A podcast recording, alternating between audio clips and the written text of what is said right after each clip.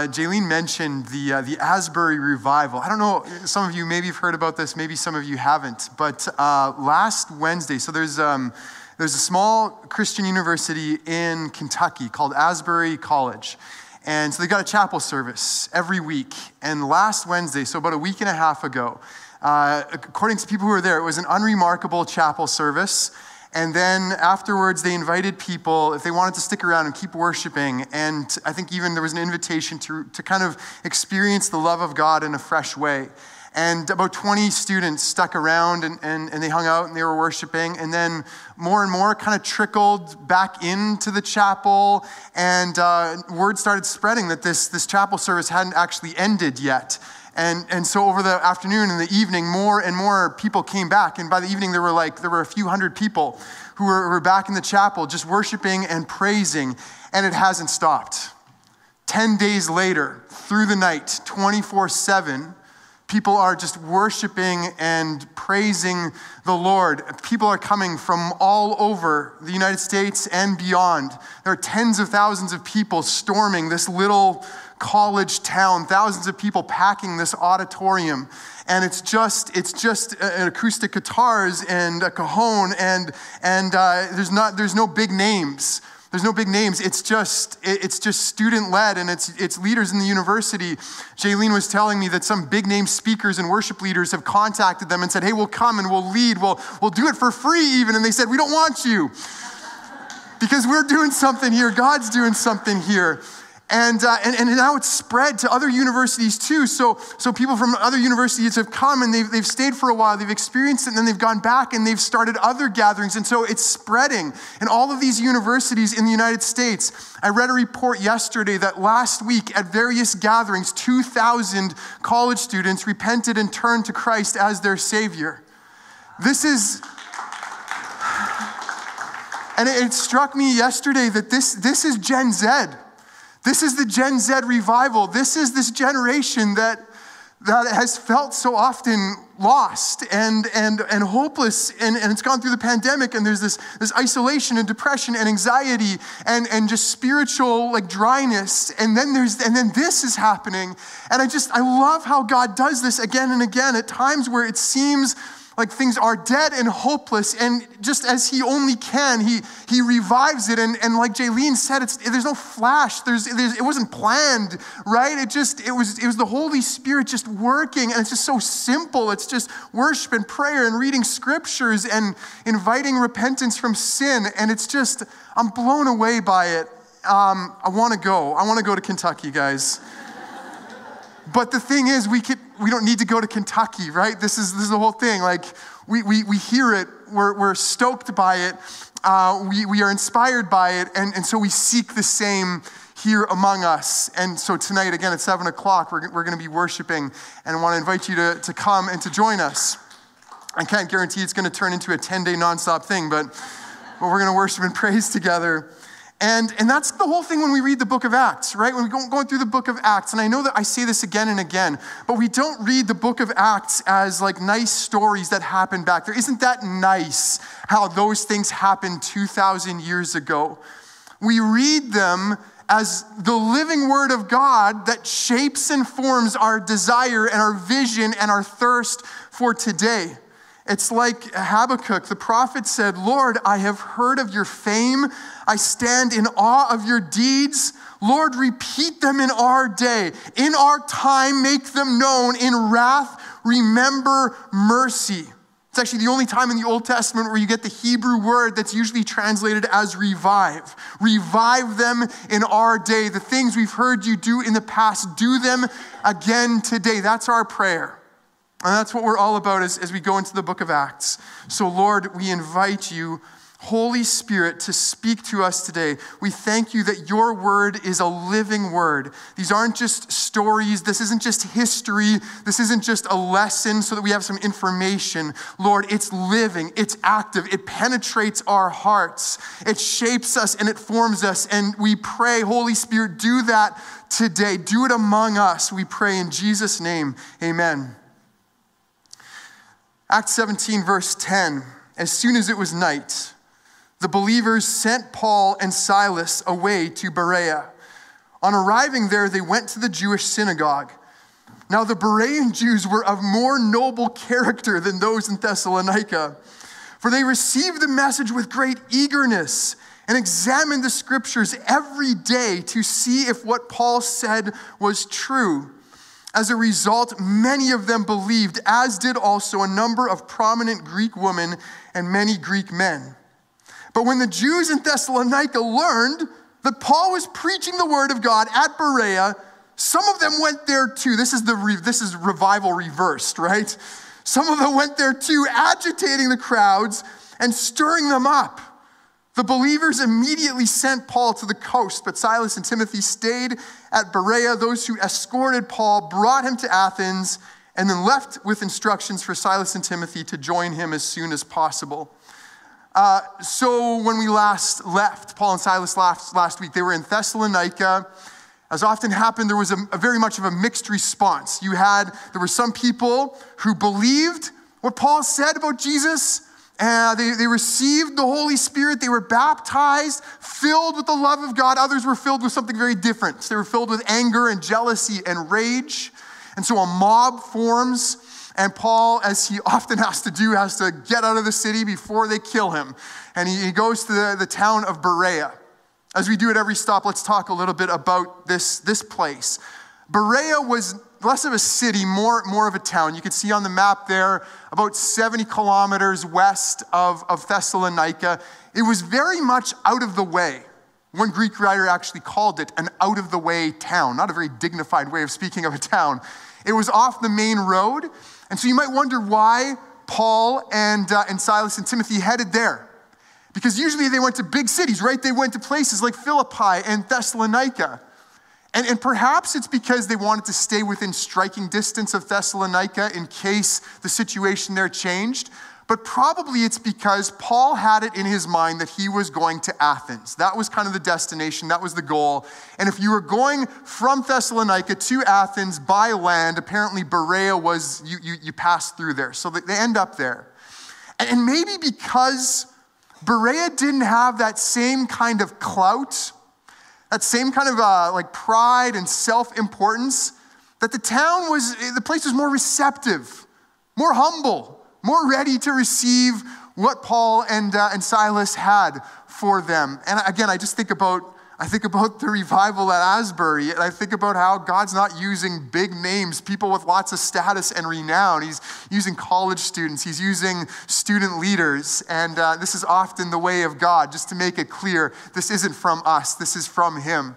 Uh, the Jews in Berea are uh, said to be noble some, uh, some Greek writers said that Bereans in general were noble people. Luke says this, these, these Jews were, were of noble mind. So Paul goes to the synagogue, announces, as he often does, that Jesus is the long awaited Messiah.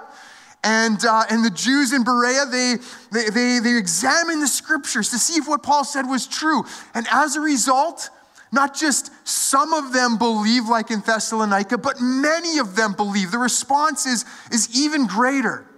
And you would think right at this moment, right? You're like, okay, finally, Paul and Silas have found a place where they're not getting chased by mobs. They're not getting arrested by authorities. Finally, they can like settle down a little bit, right? Enjoy ministry without all of this hassle and stress. And then here come the Thessalonians. I mean, they walked 70 kilometers on foot. It's not a 45 minute drive down the highway. They walked 70 kilometers just to get other people angry about the thing that they're angry about. That's incredible. Although I guess some Philadelphia Eagles fans last week might have been happy to walk 70 kilometers to burn stuff and wreck stuff. So I guess there was a football game last week, in case you didn't know. Um, so I guess we can understand, right? When you feel really, really upset about something, just like when you feel really excited about something, you want to share it with other people. So that's what the Thessalonians do. And as a result, Paul once again has to run, has to flee from the, the city. Last couple verses tell us that he makes some arrangements for Silas and Timothy, who are not the target of the rage, to stay a little bit longer and then to rejoin him in Athens. It's a pretty short, it's a pretty short text, pretty short stop in some ways. But I wanted to, um, originally I had this looped in with the Thessalonica text, but then I said I, I want to really take this on its own because of a really key verse, I think, in, in verse 11, which is that they received the message with great eagerness and examined the scriptures every day to see if what Paul said was true. That's huge. And I think it's worthwhile spending the rest of our morning just on that. They received the message with great eagerness because they examined the scriptures to see if what Paul said was true. A couple clarifications. First, the scriptures. What scriptures are we talking about here? Uh, and the short story, the, the, the, short of it is that they were talking about what we call the Old Testament. We've got this collection of 39 books written over a period of time. Uh, the Jews had that collection, they ordered it and grouped it a little bit differently, but still, those, those were their scriptures. They believed that these scriptures were from God, that they were, they were inspired by God, and they really formed the center of life for Jewish people. Uh, you had rabbis who debated and argued endlessly about minute details of, of the scriptures and how to interpret them and apply them. Doesn't make for scintillating reading, but it was really important for them. A lot of Jews memorized wide swaths of, of scripture, they, they hid it in their hearts.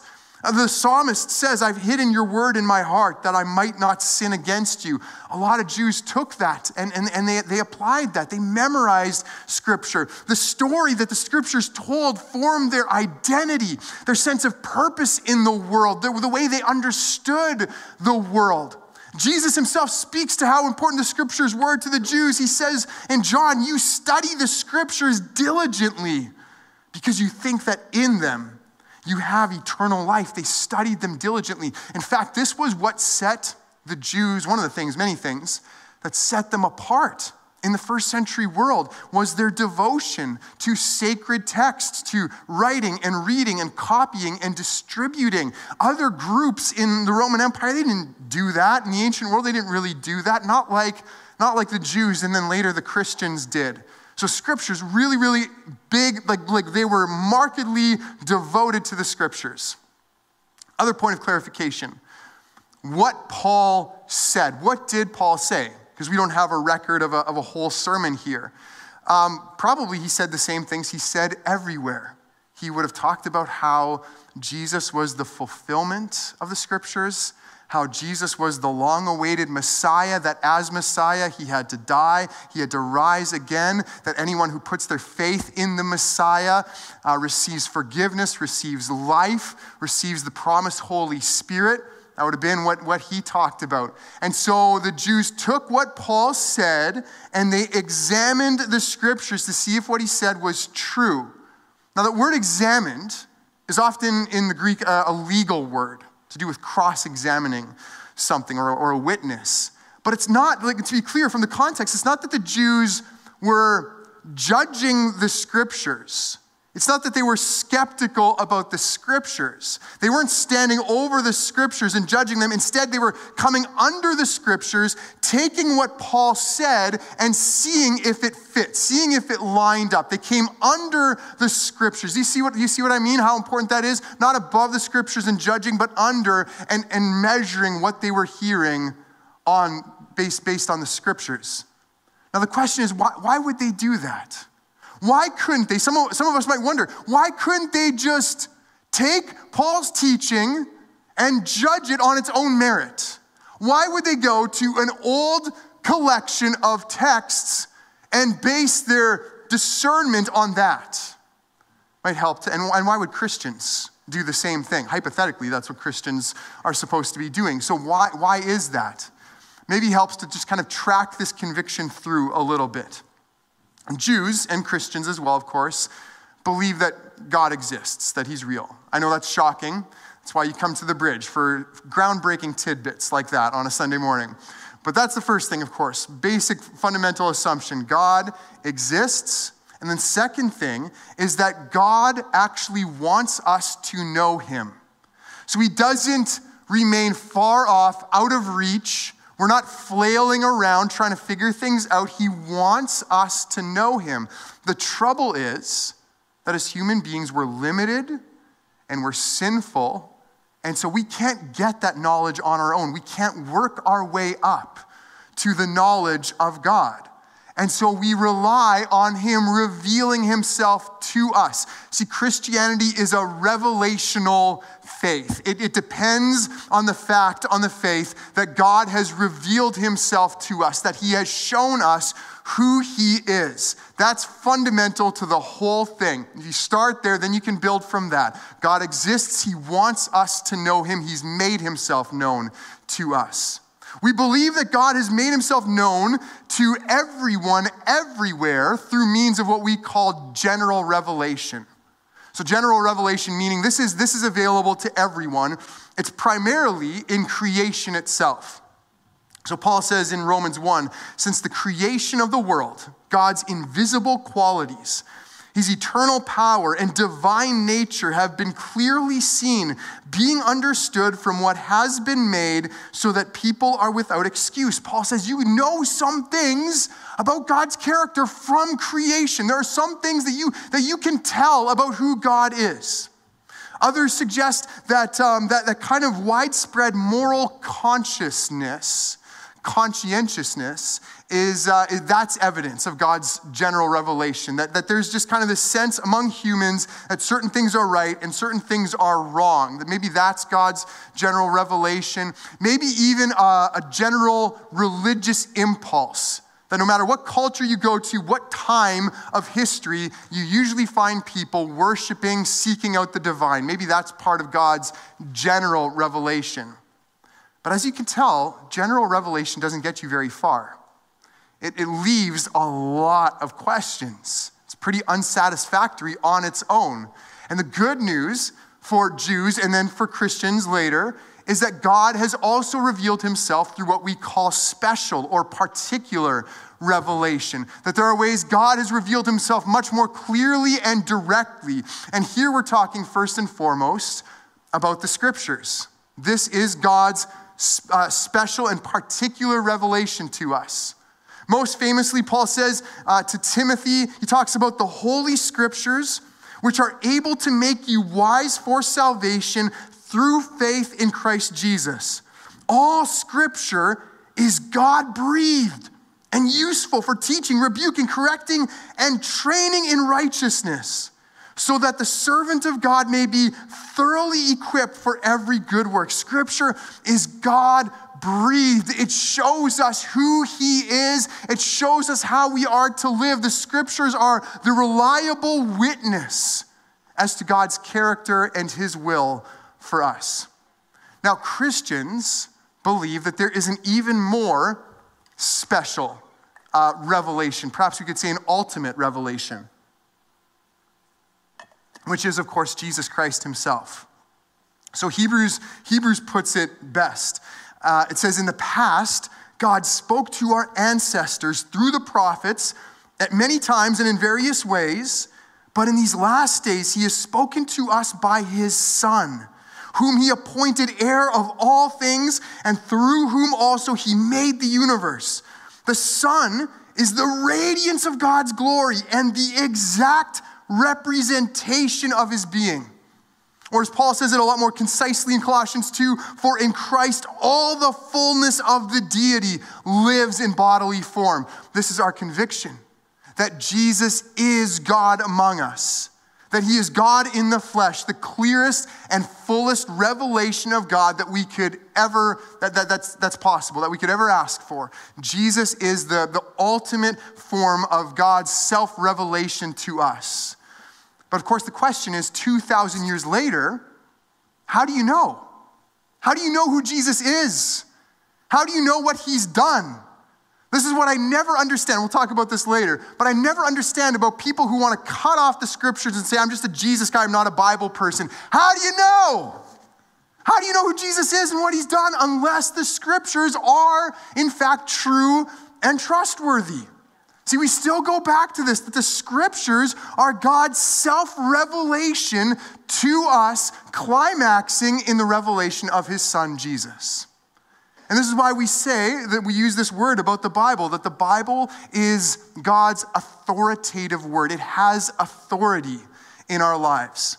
Authority means that you have the right to rule, right? If, if something or someone has authority, then you let them call the shots. You, you, don't, you don't tell them what to do, you don't give guidance to authority. You listen to their guidance, you submit to it, you follow its direction.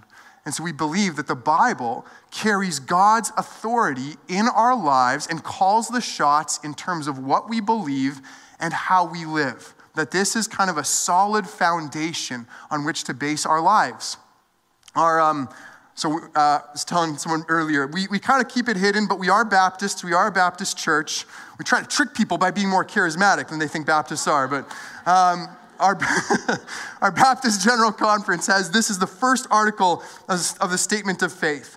We believe that the Bible is the revealed Word of God, fully and verbally inspired written under the direction of the Holy Spirit.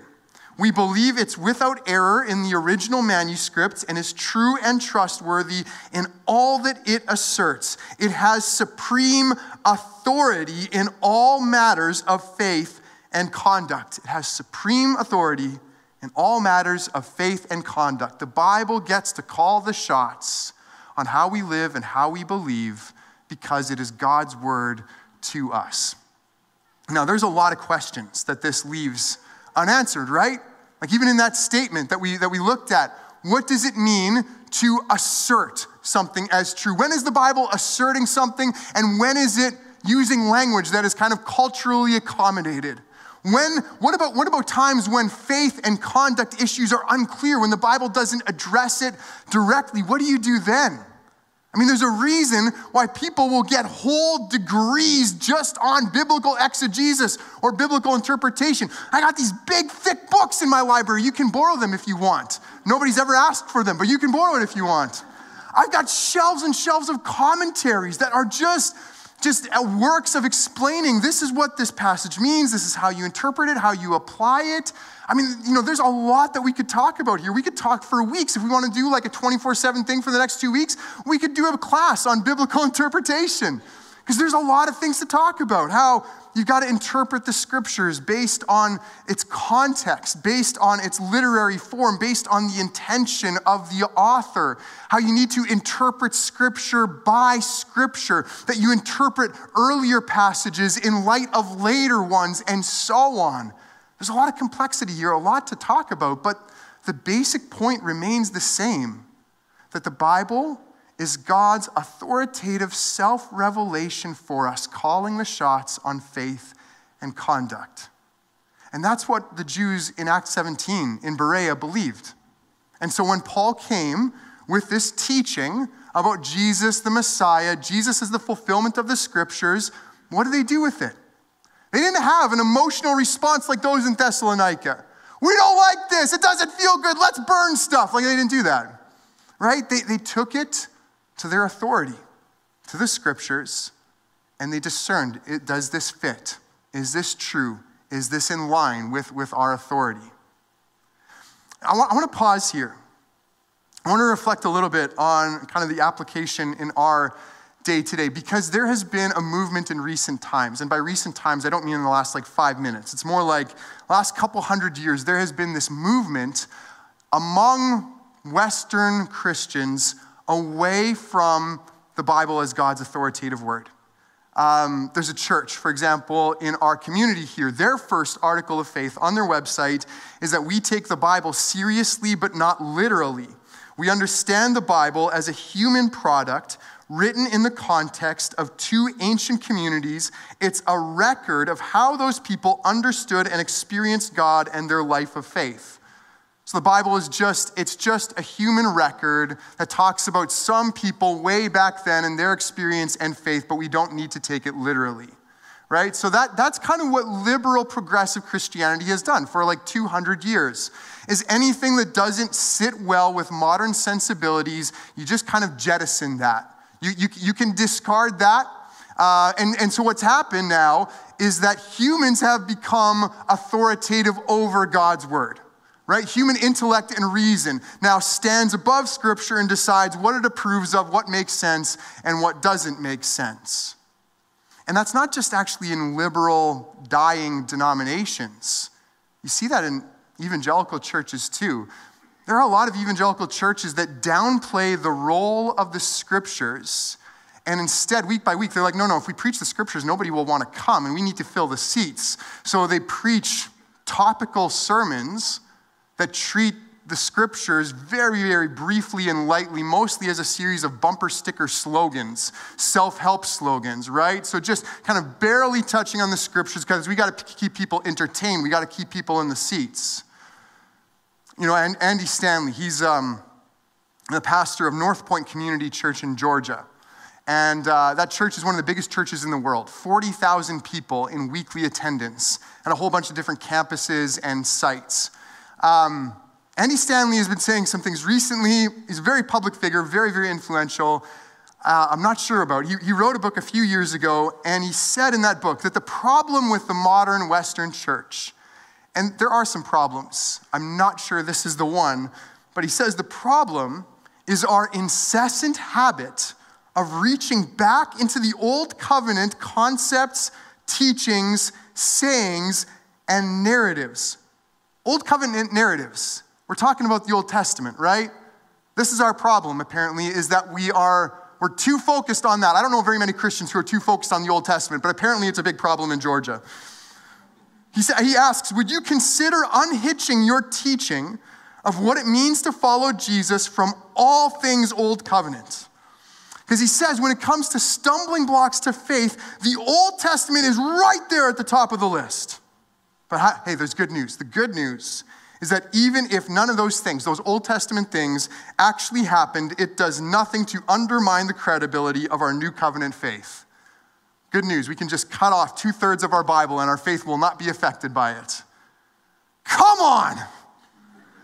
I feel like it's, it's bizarre to me that a follower of Jesus would say these things because a follower, of, because Jesus cited Old Testament scripture all the time. Those were his scriptures. He taught them, he explained them to his disciples. When Paul goes around to these different towns, what is he doing? He goes to the synagogue, he opens the scriptures, he says, Look, look how it all points to Jesus, and you're gonna cut that off? And Jesus himself said, until heaven and earth disappear, not the smallest letter, not the least stroke of a pen will by any means disappear from the law, meaning the scriptures, until everything is accomplished. So it should cause, that should cause you pause if you're unhitching your faith from two thirds of our scriptures. It doesn't work. Come on. So you have that. Contrast that kind of approach and mindset with how the Bible is seen and treated and understood by Christians in countries where they're persecuted. Uh, I know I've, um, I've talked fairly often about this autobiography by Brother Yun. Um, which has had a big impact on me. He, uh, he's a, a, leader, or was a, well, he's, he's now in the United States, but he was a leader in the underground church in China. Underground, not that they dug holes in the ground and built, built church buildings, in which case we would be an underground church, actually. We're doing it, guys. We're doing it. The bridge is underground. This is great. but not in terms of that, but in terms of you know being hidden and covert and so on. So he was he was a leader. Uh, he tells the story of his of his conversion to faith. He was uh, so he was a teenager in a small rural village in the province of Henan in in China, and uh, his his father was deathly ill with cancer. His mother I guess, had made a profession of faith in Jesus years and years before when some missionaries had come through, but it was mostly forgotten. It was, it was way in the past. But when his father was deathly ill, his, his mother began praying and crying out to Jesus. And wouldn't you know it, the, the father is miraculously healed, restored to health. And now the whole family is, uh, is saying, we, we love Jesus, we want to know Jesus. But uh, Brother Yun I guess he was just Yun at that point. Yun, he, he says to his mom, Hey, can I read any of this, of the teachings of this Jesus? Are there any of his words left? She says, No, no, there aren't. They're all gone. Because this is the 1970s, Mao Zedong's Cultural Revolution. If you were caught with a Bible, uh, Yun said you would, you would get beaten in the middle of the town square and the Bible would be burnt. So th- there, weren't, there, weren't, there weren't Bibles around.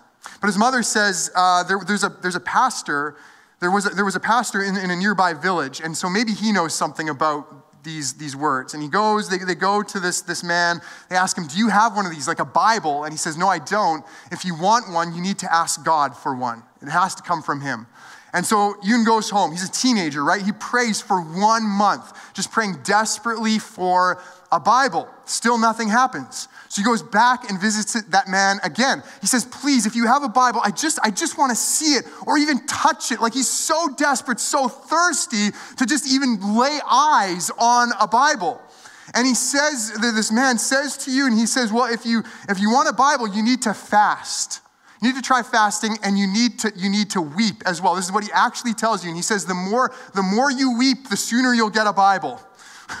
so I'm like, we should try that at the bridge. You know, we give out Bibles way too easily. You know, as, as soon as somebody asks for one, we give them one. I want to see you want it, guys. I want to, you know, the more tears, the quicker you'll get one. So he goes home, and for the next 100 days, he eats one small bowl of rice every day. That's it and he and he weeps and he cries and he and he prays for a bible for 100 days nothing's happening after 100 days he has a vision one night. And in this vision he's walking along and he comes across two guys who have a, a, a bread cart. And one of them offers him a loaf of bread and he takes a bite out of the bread and the bread turns into a bible. And he wakes up. He's pretty disoriented because it's 4 a.m He's had one small bowl of rice every day for 100 days. He's a little bit delirious. He, he thinks that this thing was, this vision was real. He thinks that he really has a Bible. So he's searching everywhere in the house, looking for a Bible, desperate for it. His parents are like losing their minds. They're like, God, give him a Bible already. Like, our kid is going crazy. Suddenly, 4 a.m., there's a knock on the door. And he opens the door, and it's the same two guys from the vision who he's never seen before. And one of them hands him a paper bag, and inside is a Bible. And he finds out later that these two men had been sent by an evangelist from a distant village. And apparently, 100 days before, this evangelist had received a vision at night, and he had seen the village, he had seen the house, he had seen teenager Yun. And he was told by God, "You've got to give your." I think, I think he had. I think he had buried his Bible. Even he had hidden it, and God tells him, "You've, you've got to give your Bible." to this, this boy in this village, and he kind of resisted this for like three months, and eventually, finally went through with it, dug it up, gave it to these two men. They bring it to, uh, to Yun. So Yun was, was just obviously overjoyed. he promised God he would, he would devour his word like a hungry child. And from then on, he would, uh, he would keep it in the folds of his clothes when he was working, and, and he would read it every opportunity he got. He would sleep with it on his chest just every opportunity he got memorizing it, reading it. And I think he even had to learn how to read. I don't even think he was literate at first. So, I mean, just, just this thirst. And he, he tells stories in his autobiography, and I've read these stories elsewhere too, of imprisoned believers who smuggle in, you know, in, in Western prisons, I guess you smuggle in cigarettes.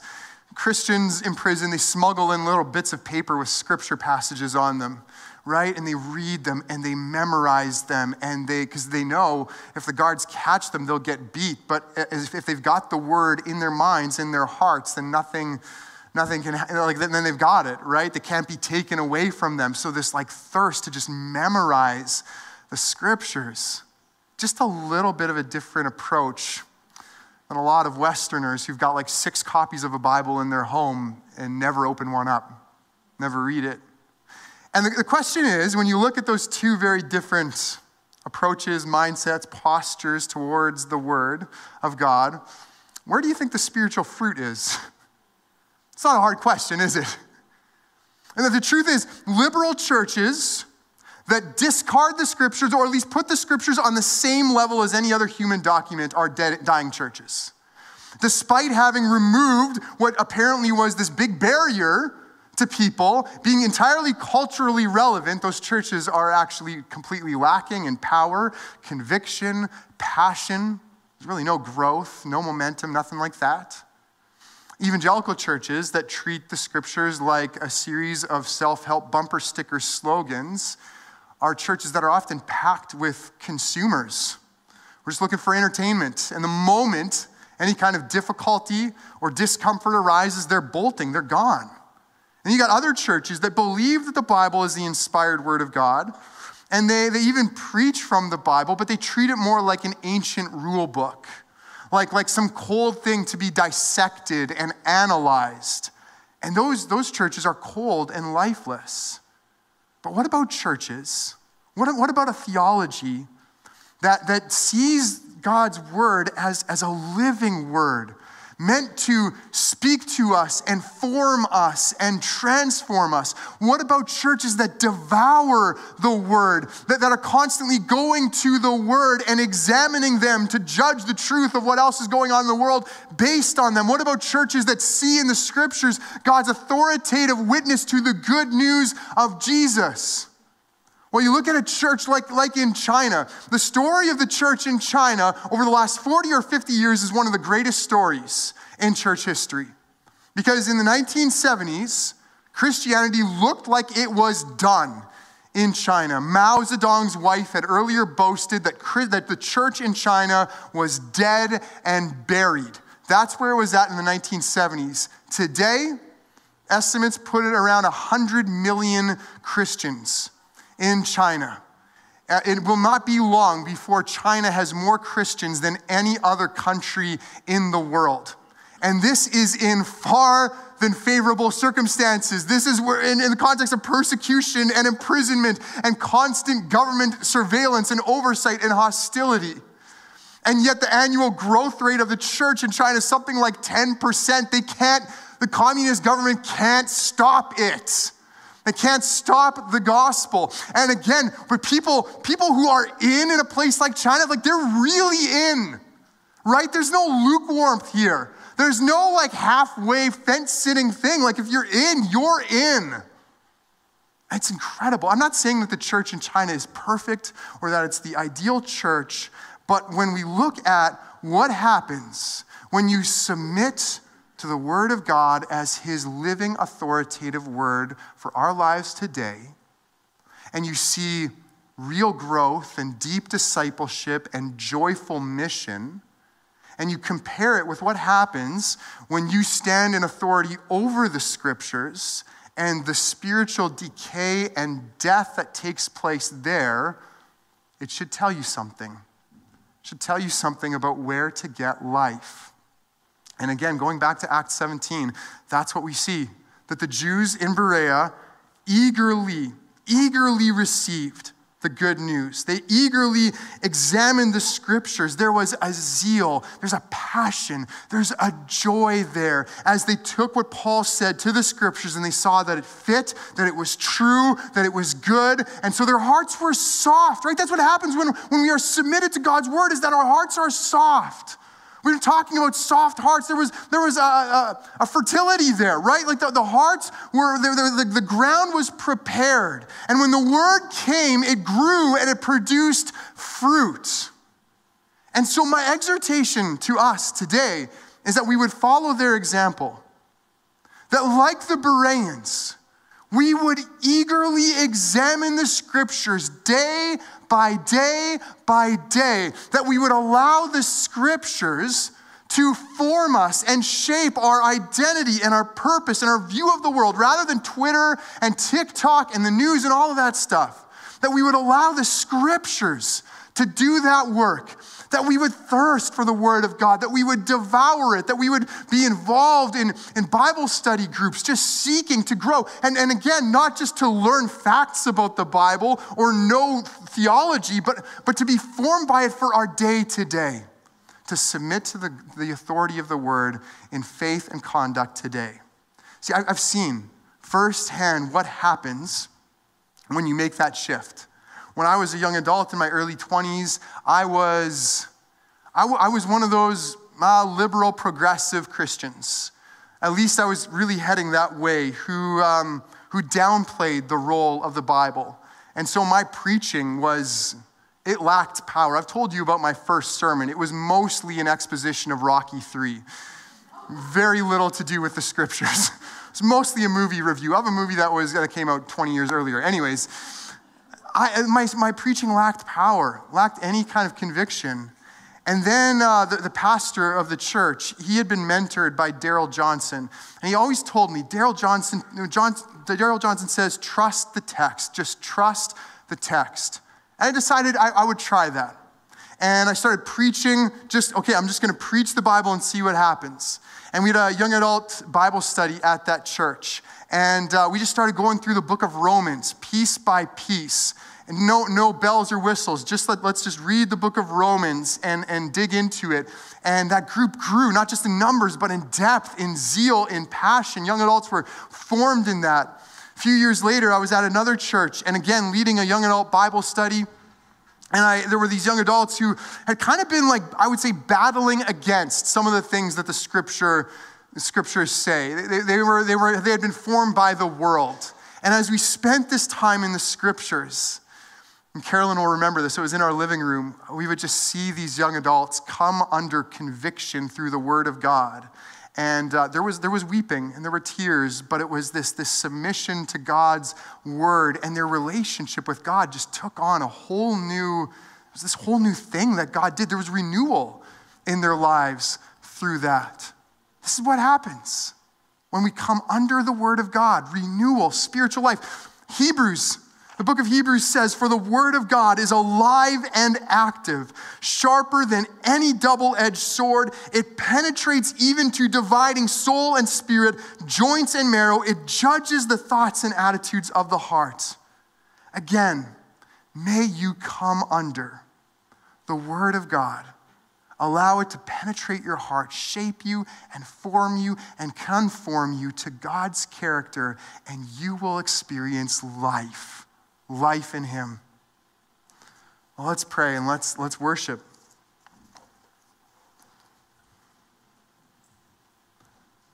And maybe just for a few moments here in the silence, maybe you are somebody who has tried to do this Christian life thing without, without the scriptures, without the Word of God.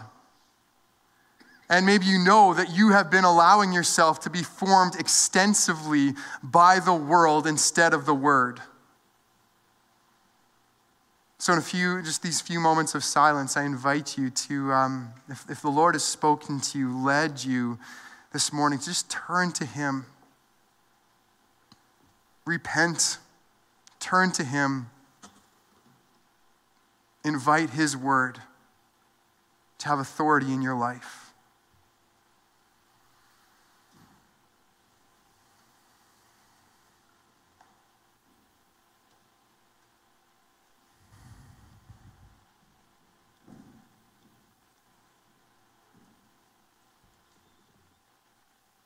God, we thank you for your word, your living word, your word that testifies to Jesus, to all that Jesus has done for us, his death, his resurrection, the outpouring of the Spirit. We thank you for your word that is our foundation and our rock, that allows us to discern truth. Thank you, Lord, that you have made yourself known to us. And I thank you, Lord, that when we humble ourselves and come under the authority of your word, that you bring life to us. You raise us up. Lord, you make us who we were created to be. So we praise you. We thank you. And we ask, Lord, for a new move, a, a new thirst for your word a new desire, Lord, to devour your word, to be together with other Christians in Bible study groups and community groups, discipleship groups that are digging into your word. And I pray that you would shape us and form us as a church, not just as individuals, but as a church. Lord, that your word would go out from us to our community, to the nations, and that there would be transformation and revival.